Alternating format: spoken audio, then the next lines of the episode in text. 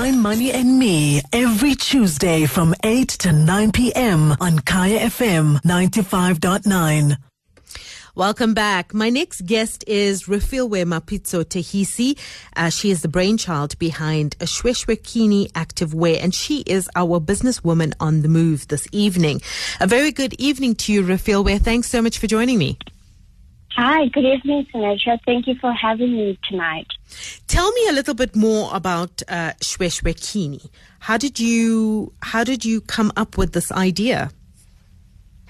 I think for Shweshwekini, how it came about, I was just a little bit frustrated with um, the swimwear in the market because I couldn't find anything that was made in Africa or that swimwear that could accentuate my African physique and somewhere that basically lacked an African representation print-wise.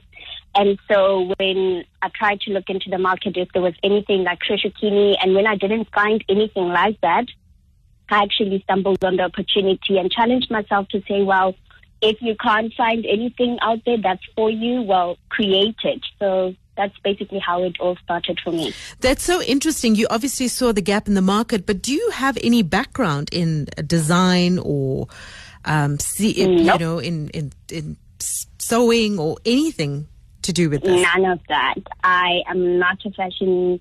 I didn't go to fashion school. I didn't go to fashion design school. I actually have a degree in occupational therapy and a master's in human rights law.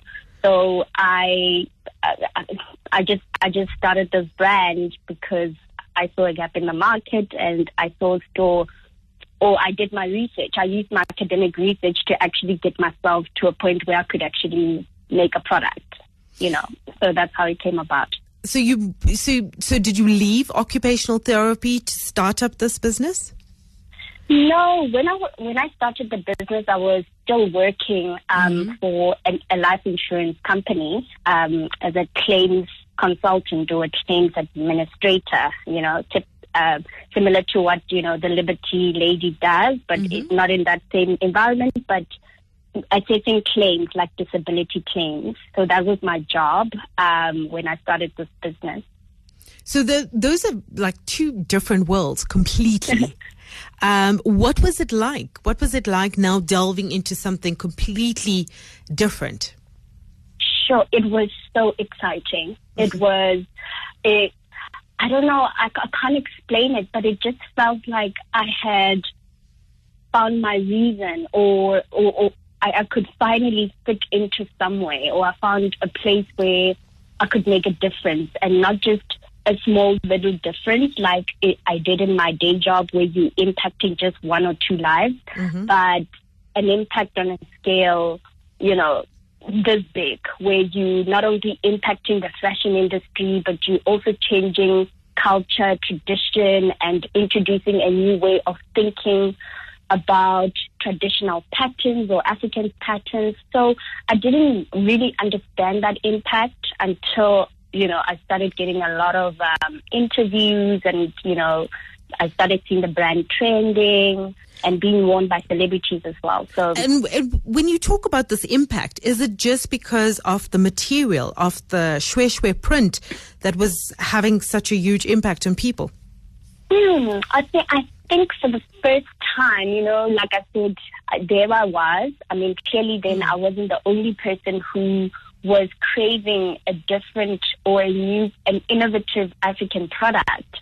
Um, so I think when I came out with Shweshwekini, you know, there, there was just like, oh my goodness, people never thought about it that way. Or maybe if people wanted those prints in somewhere, they could never get it anyway. Um, there was already, I think before I started, um, there were people who used the kente, kente material into somewhere.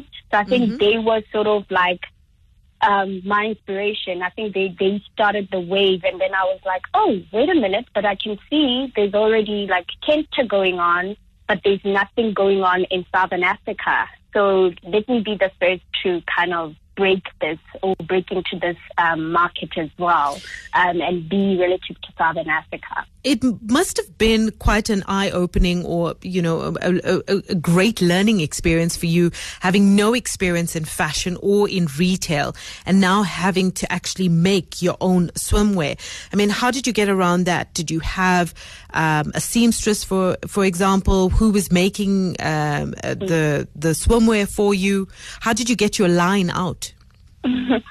uh, yes, absolutely. It was it was it was a bit challenging, but I think I used my background on research. You know how in academia you are taught how to research, and you know you've got a hypothesis and you need you've got a research question and you just follow it through until you get to the answer.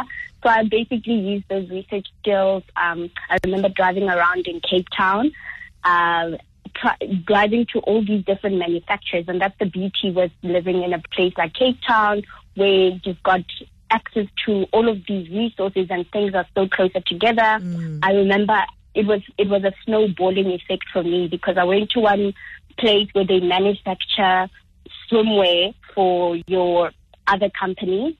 And then from there on, they connected me to one of their old workers who was working for, for them, but now had now started her own CMT at home. They gave me, they got me into contact with her. And that from her, then, you know, she told me which materials I needed to get for her in order to produce a, a, a product for me or a prototype of Shweshwekini.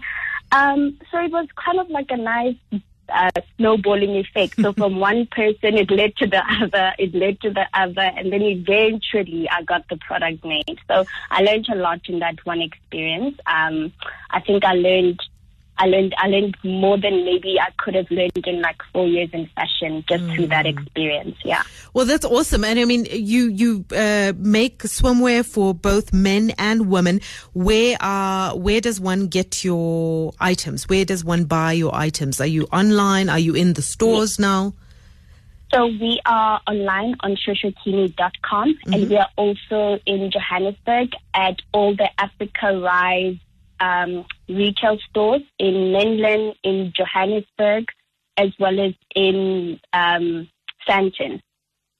Great stuff. Refiloe, we've run out of time. Thank you so much for joining us and telling us about your product. We wish you all the best. Take care. Coming up next, I'm talking to Vumile Msweli, our resident career coach. Rewinding. Rewinding Kaya FM on FM Rewind. Visit kayafm.co.za for more.